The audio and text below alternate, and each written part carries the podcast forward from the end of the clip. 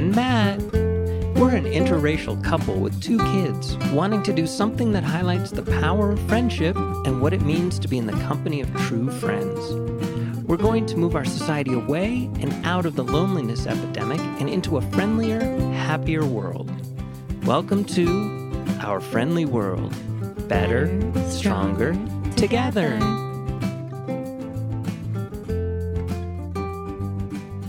Welcome back. Hello. Hi, everyone. Welcome back.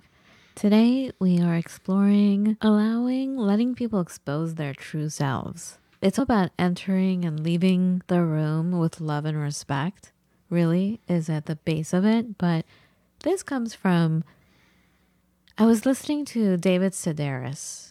Do you know who David Sedaris is? I didn't, but I did a little homework. Hey. and as it turns out, he's like a nationally known, in America at least, humorist, writer, author, comedi- comedian, but uh, not a face you recognize. He's he's such um he's a human. he's Caucasian. He is. Which, you know, when you listen to people, you come across someone that totally gives you uh, you you get a healing. Like they'll say something and it, it puts a salve on your spirit because they said something right. from their perspective, and you're like, wait a minute, you have felt that way? Wow. Okay. It changes how I see myself. Uh, let me explain. So David Sedaris, I was listening to him. He was reading from his passages, his his books. He was talking about letting people expose their true selves. People who think you don't count. When people don't count you as a real human being, people who discard you, your presence, your culture, your appearance as acceptable. You're like you're you're just not acceptable. And I have so many examples of this, of how I was treated, like from the very beginning, ever since I can remember, which goes back to when I was in diapers. I have full recall. It was always astonishing to me that whenever other people left the room and it was just me, what was exposed to me? And what was exposed was how people really felt, who they really were it's like they didn't even count me as anything that i was in the room that they felt uh, at ease to just be themselves Mm-hmm. and these people or these situations really showed who they were but i had no way to prove what they said or what i saw. Right. A because i mean it goes back to when i was just a baby but the things that were said about other people like as soon as these other people that they were talking about came back in the room everything changed. They their mannerisms changed they were respectful and then as i got older it was how they would treat me. And it even happened with you matt. When i was meeting your friends right every time you left the room their whole demeanor would change and they would talk to me in a not nice way. It was astonishing. It's astonishing you're still with me. Things like that happen all the time. Like I have so many stories. Like when we we moved to Colorado. This was a long time ago, but we decided to take the mover out. It was my idea. I'm like, let's treat him out to lunch to say thank you before he actually moves the stuff into the apartment, right? So he Right. moved us from from California. Anyway, but this was the second time we were moving away from California. The first mover was amazing. Remember him? Yes, super nice. And he Oh, got man. really good people to help him too. Yeah.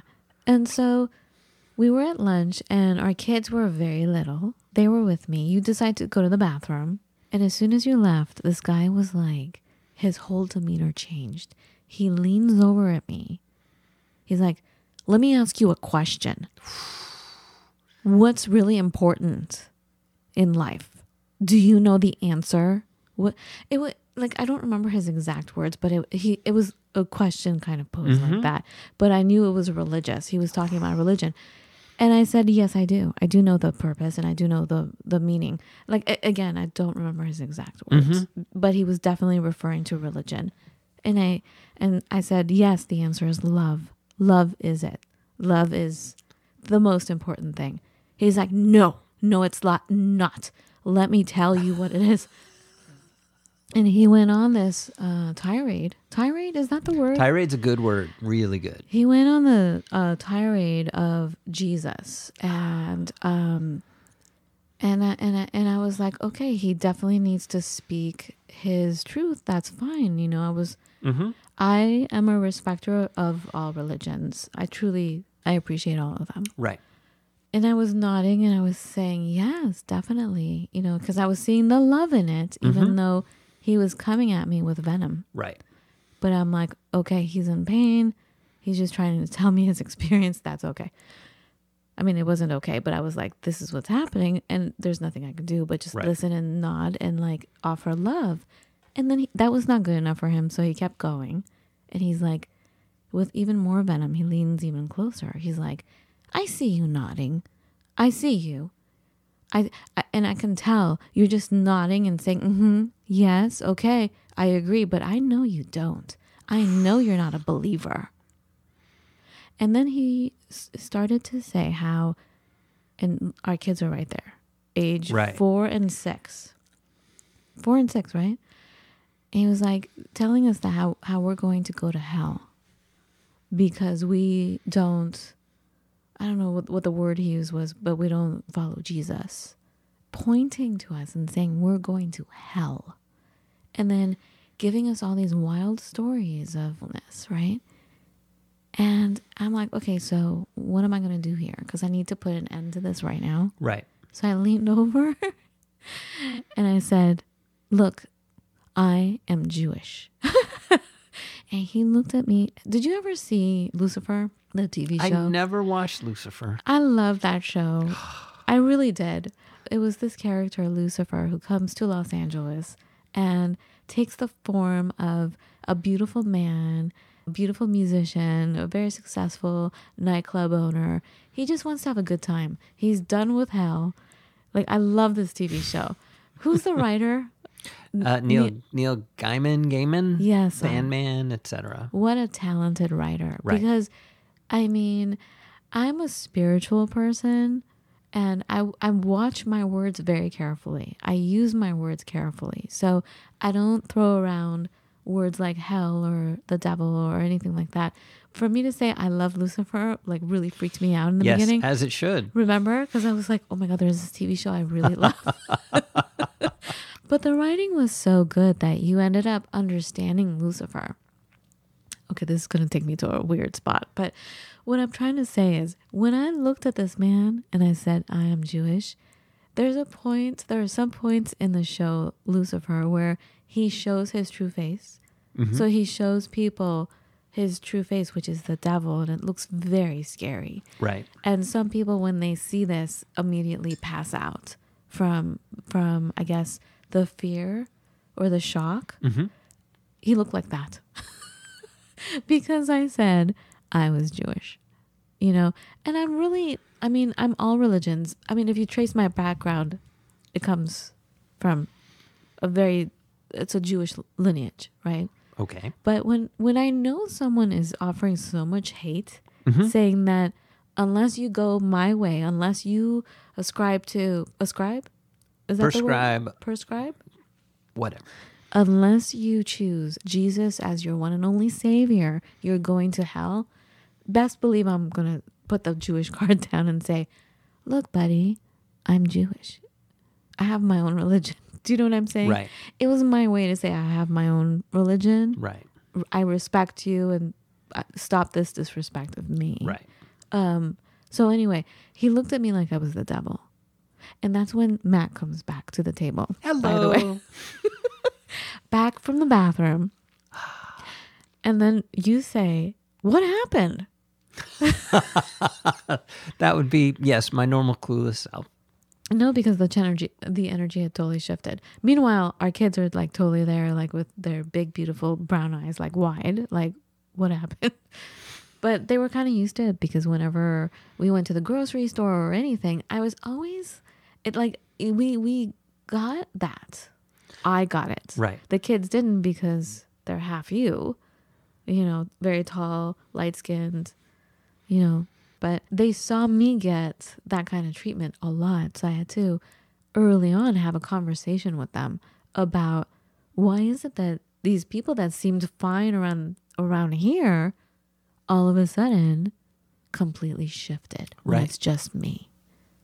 Like all of a sudden became crazy rude, aggressive. So I remember when I was seven, seven years old, maybe eight, I think more towards seven, we were at a garage sale. We lived in West LA, Mhm. which is a pretty affluent kind of part of LA. We were immigrants.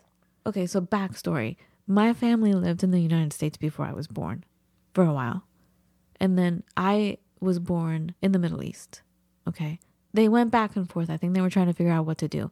So we moved back. Like the first time my, my first steps, I was told by my dad, were on Hollywood Boulevard. um, literally, like that's when I t- uh, walked, was where they have the stars, you know? Yes. And then we moved back, and there was a lot of back and forth until they figured out how they're going to become, where where what Well, they were going to do. Right. you know? Things were getting dicey there. It was before things got dicey in the Middle East. You know, it was before the whole revolution in Iran. It was it was before that, and then but but around that time, where I was seven, eight, the revolution had begun. So there was that in the news. It was just like much like how now, like the immigrants of whatever country you're talking about who have to move to another place, they're always demonized. Right.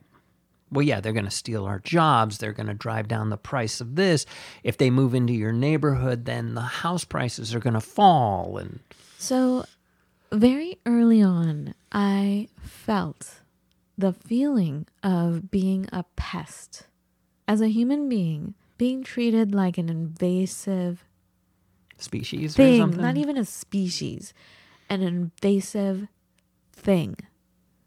That you're less than, that you're there taking away life, you're there make, messing things up, you're there, just the looks on people's faces, even. hmm Um, so anyway, we um this one day we were driving around and we went to we were on the street San Vicente, which is a beautiful street.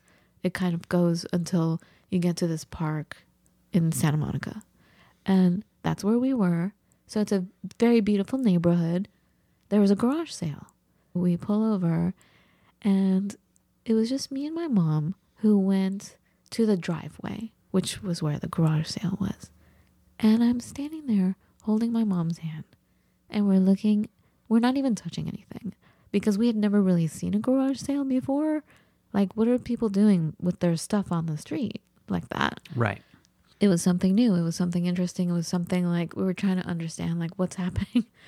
And and so we're standing in the driveway and we're looking.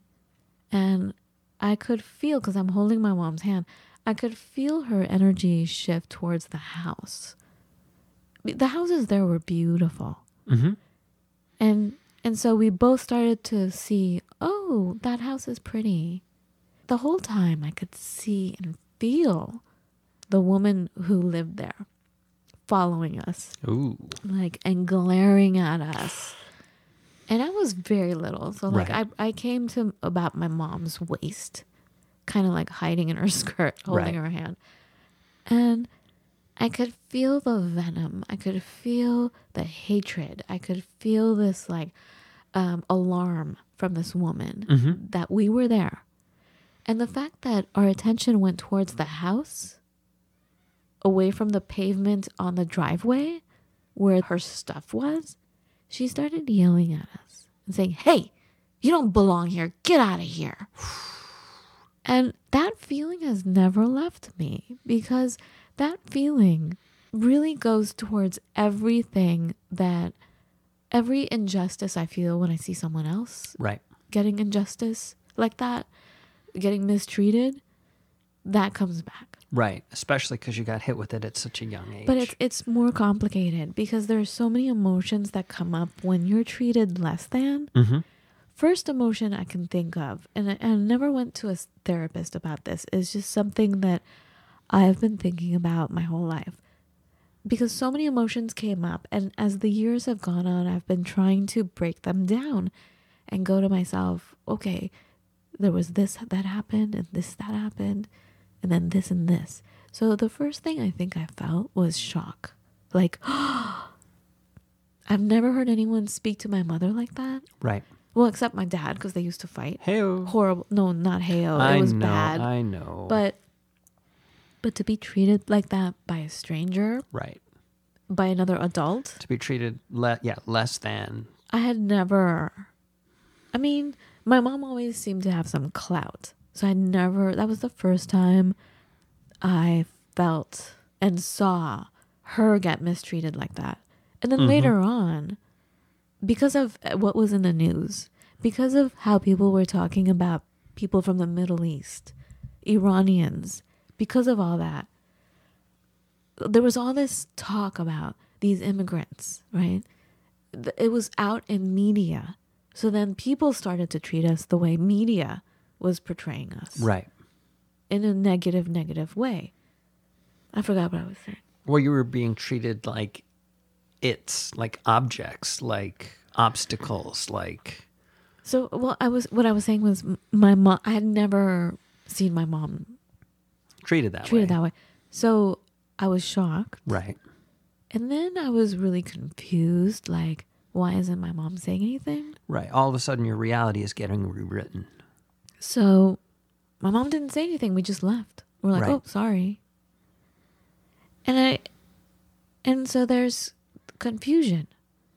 And then I was mad because why didn't you say something? And then I was mad, like, why would why would this woman treat us like that? That's not nice. So I was mad at that too. And then as time went on, there was embarrassment. And I think that's the key killer right there is when you feel ashamed, not about the behavior of this person, ashamed for being who you are Right. because it's attracting that kind of hate. Right. There must be something wrong with me if more than one person says and does things about me like that. So it must be me. Something's wrong with me. Right. And that's the next layer of it. Because, you know, as you're talking, I'm, you know, thinking in my, you know, perched in my whatever, um, you know, white male world. It's like I remember those singular, frankly, occurrences where somebody dumped on me. Now, you know, I went through and still go through life with long hair and you know, my clothes can be scruffy and I don't particularly care, but I don't get a lot of abuse. It felt like when I was younger, I it felt like I did, but I really didn't. But a couple of singular occurrences, you know, there's a reason why I'll probably never own a Toyota. And it's because one sales rep at a Toyota dealership, when I was shopping for my first new car ever, said, uh, don't waste time with the jerk offs, is what he told some guys around him, and one of my buddies heard. Now, I was hanging out with my buddy Mario, who's Hispanic, and my buddy Dave, who's from Thailand. So I'm sure we just looked like an odd kind of triplet. And I wouldn't say I was dressed particularly well because, of course, I'm shopping for a new car. I'm not going to dress well for that. My goodness. But it's one of those singular occurrences. And, you know, I didn't, imme- I wasn't immediately faced with again and again and again negativity, criticism, and, and, and prejudging. And there's there's a couple others, but they're all significantly spaced out.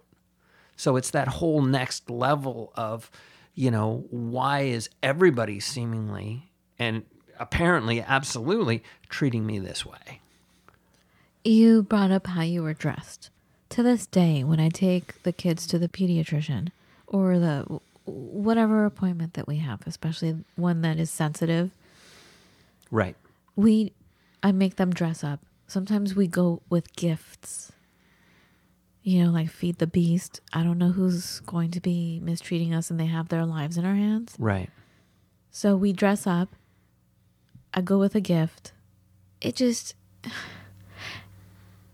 there's that. I mean, and the but the feeling ashamed and wanting to change everything about yourself. comes in, uh, in so many layers as well. Like you want to be either invisible, which you already are anyway, unless you happen to be annoying somebody by your presence, or you so you either want to be that invisible or you want to blend in. So I saw my family members get colored contacts Right. and turn their hair blonde. mm-hmm. So they were blonde haired, blue Blue-eyed. eyed, or green eyed people walking around, trying not to get any sun. Mm-hmm. So they're not dark. It just, it, it was painful because, like I, I asked you a few years ago, I'm like, Matt, I just want to walk down the street and not be othered Right. because we lived in a small town in Colorado or wherever we went. It was like I was targeted in some way. And it wasn't always bad. It was just like, it wasn't because I was a human that they wanted to get to know. All they saw was just what I am, Right. my culture, my color, whatever. And, you know, as I'm telling you this, I'm hearing my friend who, when I tell her these stories, she uh, condemns me and says, You're being negative. You're being too negative. The world is not like that. It's what you're choosing to focus on. And I can't fight against that because, in a way, I can see, yeah, you're right. I'm, I'm, I'm harping on the negative that not everybody is racist, that it's not, not everything is about a racial issue. But in my case, I'm trying to tell you my stories of race and how I was treated. Mm-hmm. And so it, it and that's another pain point right there when when Caucasian friends tell me that I'm being negative in talking about this. That's another major pain. That, that and not to be flippant like, "Oh, that's a pain." But it really hurts me. It just hurts because they're denying my experience and then they're also denying what happens in the world and saying, oh, you know, it's what you focus on, what you focus on grows, which is using that kind of thing against me because I talk about that all the time. Anyway, but to feel all those things as a little kid, Mm-hmm. to see a human being treat another human being like that. So I, I was listening to David Sedaris. He was saying, let me let me read you what he said. So he was talking about people don't count you as a real human being. He was talking about traveling. He was saying that when you go to another country, he loves going to another country because have you noticed when you go and you don't speak maybe their language or you're not familiar with their culture that he thinks that people tend to treat you like you're less than, like you don't really count, you're not a real human being. I'm like, huh, I never experienced it that way, by the way. Never. Unless you're an ugly American, then yeah. do you know what I'm saying? Because people I are do. tired of like, um, be, you know, someone coming in and, and assuming that they're better than you, and they're pointing and you're, they're saying "gimme," and they're assuming that you know English is spoken. Right. You're not even going to try to speak their language. Right. You're you're not even gonna pretend to meet them halfway. It's my way or the highway. So I mean, I kind of understand w- how that treatment could be there, um, but it's very interesting for a white man to to say what he said. It totally helped me. He said that people can discard you, right? That, but he loves that. So what he did was, I think I had you listen to his story when he was reading from his journal, right? Yes.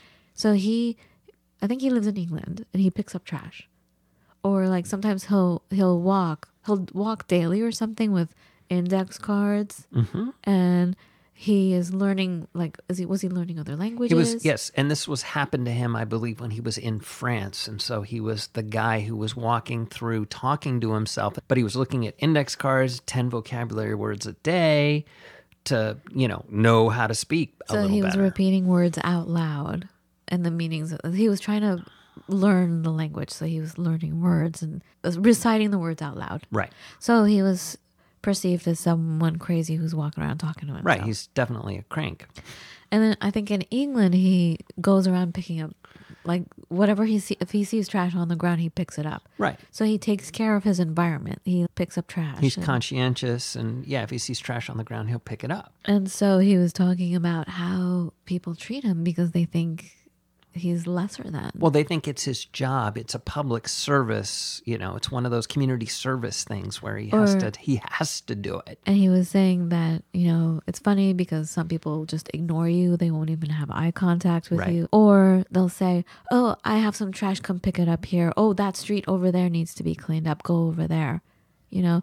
And he, he says, I love that because he said that someone's character, your character, is based on how you treat the people you're allowed to mistreat. So, for example, a busboy who doesn't speak English, you know, a hotel maid, these people are often mistreated.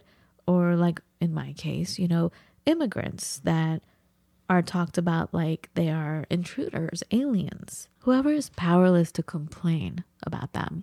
Right. So he was saying it's like having special glasses to see what people are really like because they're not counting you as an actual human being like they are. That's what he said. They're exposing themselves in a way they wouldn't if they thought you were their equal. Which is very uncomfortable when you start thinking about it. Wow. And and the fact that he sees this as an atypical behavior means he's used to kind of being an alpha dog for sure. I remember reading about a company where if you inter- when you interviewed with them, they walked you through this before obviously virtual stuff, but they would walk you through the office and they would present an opportunity for you to you know, maybe there was something laying on the side that needed to get picked up and thrown in the bin that was three inches away. They would keep track, uh, or maybe it was just a case of different things they would do. Another thing they would do is they would give you a bottle of water and then they'd see what happened to that bottle after the interview. And if you didn't act in a way that was consistent with their values and their values were to value everybody, they wouldn't hire you. It didn't matter how good, bad, or indifferent you were. So if you had an interview and there was a piece of trash on the floor that you didn't pick up and you just went along with everything, they put that piece of trash there on purpose to see how you would treat your environment. Exactly. Got it. how interesting and how you know it's good to find hear about companies where that's kind of a fundamental belief Remember, we had a friend who was telling us that that's how she got her job. That she was on an interview. There was a very famous grocery store there, very famous in history because it goes back to the internment camps. Right. Right. It was owned by a Japanese family, and then they were taken away. All the Japanese people were taken away, put into internment camps. And so, what the community did with this grocery store was all the people who worked there did everything in their power to make sure that the grocery store was kept alive, that their ideals, their respect, the the beauty, everything that was wonderful and honorable, they kept that until the families came back. tnc town and country Town and country. And so our friend was interviewing for this place, right? But and mind you, the people who worked there were major educators, um, people with amazing careers, but they wanted to work at this grocery store. Like a lot of people decided not to be teachers anymore for very legitimate reasons. But anyway, so our friend was telling us her story about how she got the job. And so they interview in the cafe. So you're around everybody, the customers, everyone. And so they were interviewing, and uh, someone was having trouble. What happened? Someone spilled their drink or something in line trying to get coffee. And then all of a sudden, our friend was like, Excuse me, excuse me. Like she stopped the interview. She's like, I'll be right back. And she went and bought the person a coffee, helped clean up, and came running back. She got the job immediately. and who wouldn't want to hire somebody like that for goodness sake period but you know, there you see someone's true nature, what's really important to them. right which is incredibly difficult to gauge in the course of an interview Yeah, because people train to have a certain face on, and this goes with friendship too. People have a certain face. You don't know what they're truly like until you step into the fire or like there is a fire or something. You see their true nature. When they're tired or you're going through something or they're going through something, all of a sudden, everything that they have, this has happened to me so many times, where people all of a sudden reveal not on purpose, but it, it all gets revealed to you what they're really like. And sometimes it's you who is having a bad time and you're unraveled. But because you're unraveled, then they are unraveled and they can't handle you. And so then their true demon comes out. Right. Right. Or sometimes if you mm, reveal yourself as being tired or frustrated or exhausted or feeling Yes. small, Yes. then all of a sudden they see themselves as bigger or better than you. Right. And if that lasts for longer than they'd like, like I remember uh, last year, I was going through a horrible time. We were experiencing a lot. Your mom was dying. Uh, there was a lot going on. Financially, we were in a tough situation Right. Again, and it was really, really stressful. Like it, it- for me, like I couldn't take it anymore because we had gone down that road so many times. Right. Like it was not the first time. It was not our first rodeo, and I had never really fully recuperated from all the other ones. So I was having a lot of trouble, and once again, people that I thought were good friends of ours who were even on this podcast all of a sudden just dropped me and like were so mean about it. It was hurtful. Like it it was like whew. I think around that time I did a show on breaking up with friends. Like it's just as painful as anything else that is painful, like a divorce, you know. Well, it's even more, it can be even more painful because, you know, these people might know you better than, you know, anyone else. How does it feel to be quote unquote dumped or for a friend to stop talking to you who really knows you? Does that invalidate your reality? Phew. Yeah, there's a lot. There's a lot to You know. unpack. There's a lot. It's not just one thing. Yeah, there's a lot. Like so many questions. Right. So, so what do we do with this? They so okay. I'll tell you about the healing that happened when I was listening to David Sedaris. It's not about you. They are exposing themselves. So, yeah, I'm an immigrant. I'm not white. I'm not what you want. But it really, it's not about me. It's not about my quote unquote whatever is ugly. It's your ugly, not you, Matt. But like it's their ugly. They're exposing themselves. Right. So stop beating yourself up. Stop feeling so bad. I mean, feel bad. You know, get through it. Get not get over it, guys. Get through it, but realize it's this person showing their true selves. That's all. And what David Sedaris was saying is it's great for him. It's like gold. When someone reveals themselves like that, he writes about it. He doesn't try to interfere and say, "Oh, well, I'm not really the trash pickup guy. I'm I'm David Sedaris." No, he lets them be whoever they are, and he'll write about it. He'll channel it in his art. Mm-hmm. And he was saying it's not the same for the busboy. Like I hope they have an outlet, Right. but most likely they don't. They don't. So this is for anyone who's ever felt less than. It's not you. You are not less than. It's what is being exposed to you. It's the person being exposed. And isn't that wild? Isn't that fascinating? Thank goodness that you can see the light. Thank goodness that you can see the true self in that person. And this goes in not only, it doesn't have to be some racist woman yelling at you. it doesn't have to be, oh my God, there was another time when we were getting married, Matt. Um, I was have I was having a terrible time with a wedding dress because all of a sudden, and this is in LA, all of a sudden I'm not tall enough, I'm not thin enough, I'm not enough. And the way I got treated by people, I was in tears every time.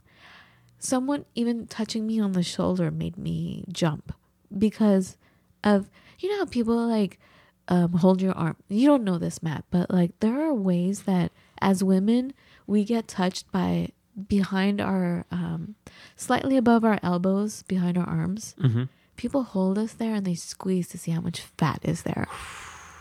It's really crazy. It, it, it it's crazy. It it makes me rage. Like I want to knock someone out that does that.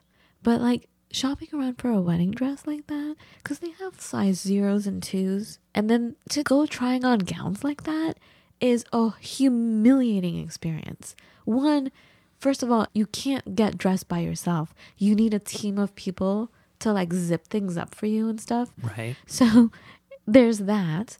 And there's the fact that they only have a certain sample size. Right. So they put it on you and they like they have to maneuver and you're standing there pretty much like half naked. Right. And you honestly, even when they're done, you're not going to have a good sense of how this is gonna, really going to look on you. So, and then you get the snooty looks in the comments, right? So I had had enough because I got that enough from my family. So I had enough. I didn't know what I was going to do. So a friend of mine who's a stylist, who is a friend of ours, said, Let me take you. I'm like, No, I really don't want to go. She's like, It'll be fun. We'll go. We'll have drinks later. You know, it'll be fun. I'm like, Okay. And so while she was there, while we were there looking at gowns, she's like, let me call up my other stylist friend who works on this TV show. They both worked on TV shows, right? And she she worked on a very famous TV show. She comes running right over. And as soon as this woman looks at me, she looks at me up and down. She turns to our friend and says, Um, I'm gonna go. like she was not interested. Oh, my. I think she heard Fawn, Fawn. I'm here with my friend. She assumed I was a very tall, blonde person that they could style that would go in their portfolio. I don't know what they were thinking, Right. but it was so hurtful, Matt. Like that was it. That was the last straw.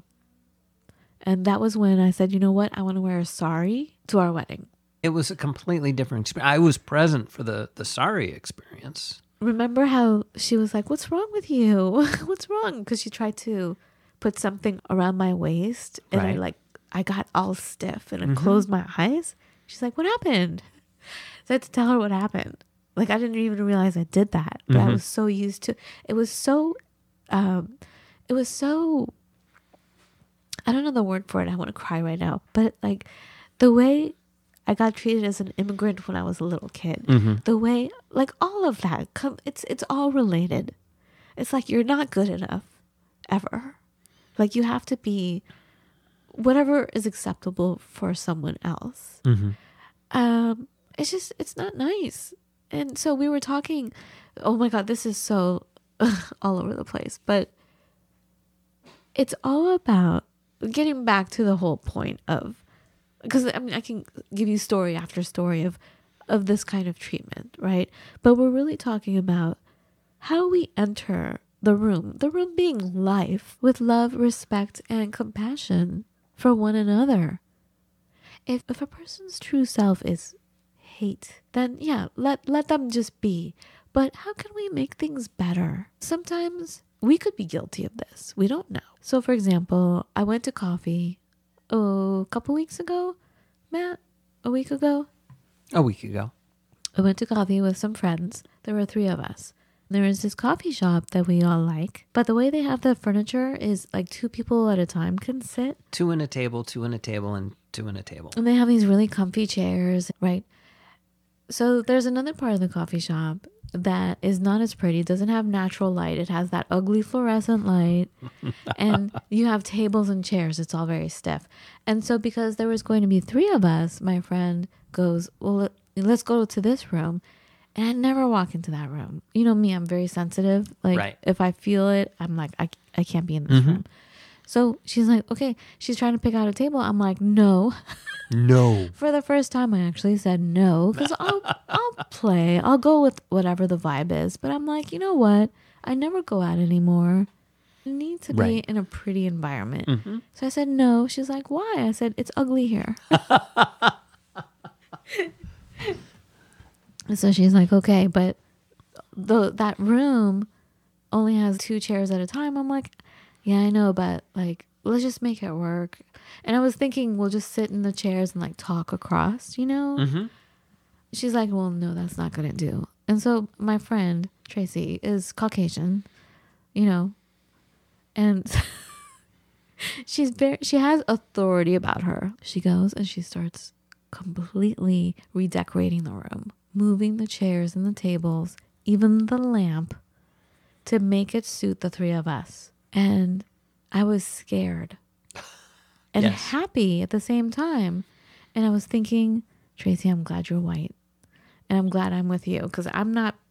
I, I and I didn't move anything because I was scared to. I let her move everything. Right. Let, let me guess. You thought somebody'd like pop in and go, hey, knock it off. Absolutely. I, I can't. So many times I've been mistreated for just being, not even moving anything, for just being there and being scolded for it. Right. That I didn't want a part of that. I, I, I so she moved everything and we sat and I was thinking to myself and it, I didn't want to say it out loud because I don't know what she would have thought of me, but I was thinking, Tracy, I'm so happy I'm with you and you're white. Just happy. And so we we sat there and it was a lovely time. And then when we were done, we moved everything back exactly the way it was. Okay? So yesterday you and I go to the same coffee shop, Dun, dun, dun. but this time there's a group and I'm like, "Oh my god. There's a group sitting exactly where we were sitting last week. And look, they also rearranged the furniture just like that, how we did. So they were there talking, talking, talking, and I could tell they were talking about the injustices of the world. Like, you know, like something was going on. You and I were in the corner, minding our own business, and we were there for a while. And then this group of people, the group of three, got up and left, but they didn't move anything back the way it ah, was. Remember? Yes. And I was like, wow, look at that. They didn't even move it back. And it, it blocked. It wasn't comfortable. It wasn't, it didn't look natural. Like it was, they left the room ugly. They left the room ugly. And so we went and put all the stuff back. Well, yes. Yes, we did. We did. There's no well about it. We we went and put everything back, and then we took those seats Hell. because the two. It was just the two of us. But we were talking about. Isn't it interesting how people assume that the world is to serve them? Like you, what were you saying yesterday at the library? What happened? Right. Yeah. A couple days ago, I was at the library and, you know, the kids were doing something at the library. So I just hang out at the library, right? Okay, to preface, this is such a beautiful library. It is. And it's beautiful also because of the librarians who work there. They take such care. And they're, they're trying so hard to be a good citizen in the community, frankly. They take care of all these crazy little preteens and teens that go in there. They And show their butts. they the kids show their butts. Yes. Meaning that they're misbehaving quite a bit. Um, but these librarians make sure that these kids have snacks, that they're comfortable. It's seriously like a They're beautiful organizing good stuff. There's a video game console for to check out. It's like having a beautiful home to be in. But like my goodness. They're they're literally like moms because they're all women going around and beautifying the whole space and making sure everyone is mentally okay, that everyone's having a good time, that everybody needs uh, you know that they're comfortable, that they're fed, there's food. I mean, it's a it's remarkable. So I wander in and I had a meeting for work I had to do and they have Wi-Fi. So that's cool. But I was looking for a quiet little nook to like, you know, take my call cuz I would have to talk and whatnot. And, you were there with our kids. they had a lovely conference room that wasn't being used. So I went to the reference desk and I'm like, "Hey, yes, this reference can I can I use this conference room?" It's a little tiny one, not a big deal. And the woman looked at me a little puzzled, and then she looked up the schedule. She said, it, "Yes, it is free." I'm like, "Can I have it until you know 3:30 or whatever it was?" And she said, "Sure, fine." So I used it. It was great because I could talk as loud as I wanted because there was a door. And when I left, I went to her and I was like, okay, I'm done because I'm thinking, are you going to want to look at the room and make sure I didn't trash it? Anything? And she looked at me even more puzzled. And she was like, okay, thank you. I'll, I'll sign you out. And I knew for sure nothing was going to happen. It's just like, you know, barely had my name in there and doesn't care. It just goes to show how other people just kind of treat it as a certain element of privilege. So I go parachute from that, and then I find a nice seat. I'm like chilling, waiting for my kids to be done with whatever it is they're doing at the library. And I'm there for a minute, and then I look to the side and a little down, and and somebody had not one but two energy drinks, and they left them there. They left the empties there. I notice that. I notice that all the time. People leave their trash on the street, not just at the library, everywhere, people just treat the world like there are other people there to clean up after them. Right. And in point of fact, guess what? It is the library. Yes, somebody will clean up after you, but But they shouldn't. That's not their job. that's that's so not their job. But if you think about it, corporations do that. yes, very much. People do that. Yep. I think if we realize that we're showing our true selves, they're showing their true selves, that they expect that every everyone else is lesser than. Animals are lesser than they are. They're just there to be consumed. You know, thinking as a vegan. Right. You know how like when you are a vegan for a while and you always have to go to restaurants or you look around, you're really amazed by how people treat animals, how they're appalled if anything on the menu doesn't have some meat in it or or knowing that all these animals are mistreated, that we're mistreating the environment. Okay, now I'm getting on a Yeah, soapbox somebody's on the vegan. soapbox. And by the way, for the record, I picked up the empties. I put them in the recycle bin because you know what? And I don't know if I did it because I so respect the library and it's such a beautiful place or because I'm a good host. So I'm struggling with that a little bit too. I'm really, yeah, I'm really trying to feel through. You know, did I truly? I, I did. Did it feel like I channeled my inner David Sedaris, or didn't it? Whatever it is, I think that we should concentrate on taking care of our space and realizing in what ways we are showing our true selves the good, the bad, and the ugly, all- all of it, being conscious of it. And I think that's a great step to realizing how we're showing up for friendship, how we're showing up in the world, how we are creating our worlds is to look at that and to notice that everybody feels lesser than. I think everyone is being treated that they are lesser than. And I think that that's what causes a lot of fighting. I think that's what's happening in the United States because everyone has pain. Everyone has experienced hardship. And I think the trouble is feeling like you're the only one. You're not the only one in pain. Our friends listening, I know you've been hurt. I know that you've been treated badly. It's hard to get yourself out there in all ways. I mean, even the people that show they're ugly, it's because they have experienced pain that they don't even realize how they're affecting other people. That's their bad. It's their bad and they're not even conscious of it. But if we can be mindful of what we're touching, and how we're touching other people. Be mindful of our words, be mindful of what your face is doing. If you go to a movie with me and I'm really loving the movie, I look like I'm not enjoying it You at look all. like angry or bored. but inside, I'm like, oh my God, I can't. Be- I don't want to miss anything. I need to focus. Right. I'm having such a good time. But I didn't realize this until I was dating Matt. He's like, wow, you looked really angry and bored. I'm like, oh, I ah, love that. Ah, ah, it was so the opposite. But see, I, I had to realize what my face was actually doing. so I had to kind of, I don't know, I had, I had to be mindful of that when I'm with someone else. I'm like, oh, okay, what is my face doing? so that's it. Wow, this episode went. I just wanted to talk for 30 minutes, but here we are. Uh, that's it, guys. Do you want to add something? You were going to say something. I was. Oh my goodness. Yes. Um, you know, pay attention to your inner Popeye.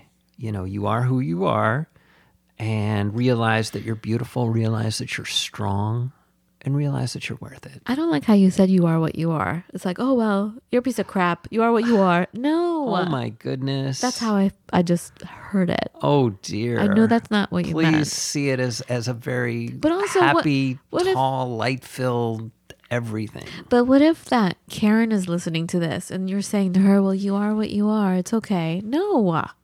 But for gosh darn it, be a good host. There you go. I don't know. You know what? No, no Karens are listening to this, so whatever. and for those in other countries, I didn't know what a Karen was until a few years ago. It's the certain person in society who has the power, right? Self righteous. Self-righteous person. What's the other word we used to have? Entitled? Entitled. Oh my god. Anyway, whew, we're not alone, guys. And remember what I told you about the shame. I think that's when people treat you as less than, They succeed when you start feeling shame. Don't. Just don't. You are valuable.